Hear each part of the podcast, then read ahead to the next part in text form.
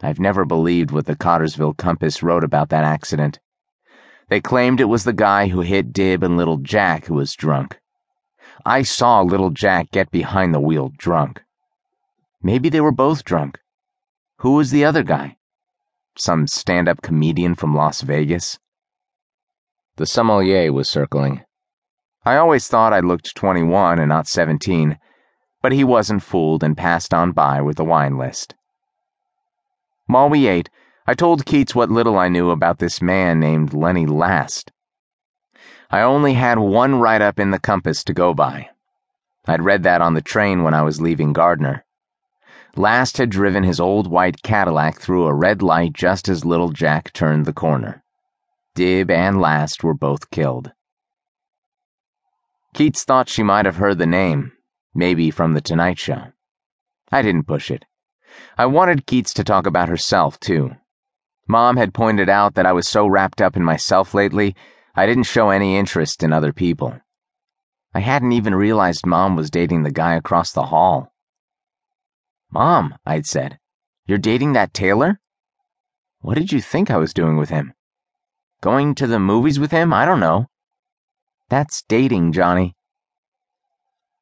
Keats told me she was going to become a psychoanalyst. Maybe not a psychoanalyst, she said. Maybe just a therapist, because she didn't think she could go through medical school. "It's too hard," she said, "and it takes too long. How's your duck?" "It's good," I said. I didn't say that there wasn't enough sour cherry sauce on it, remembering my promise. Keats said anything from Long Island had to be good. She was most partial to her hometown, Seaville, in the Hamptons. For a short time, it had been my hometown, too.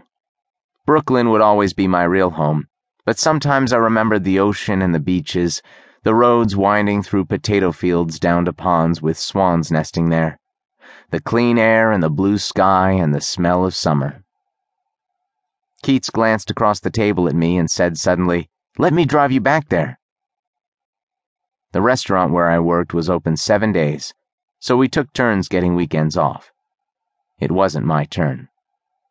But I wouldn't have minded heading out to the Hamptons, where so far there weren't people without homes sleeping in doorways and drug addicts stalking you.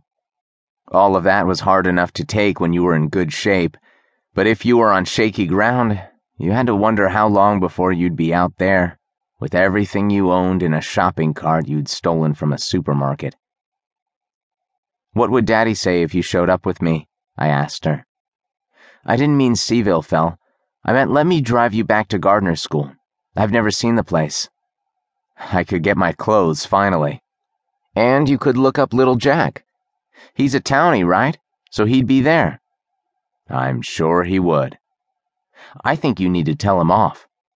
"I need to wipe up a dirty floor with him more." "Whatever. You haven't been back at all, have you?" I shook my head. "If I want to graduate, I have to go back this fall."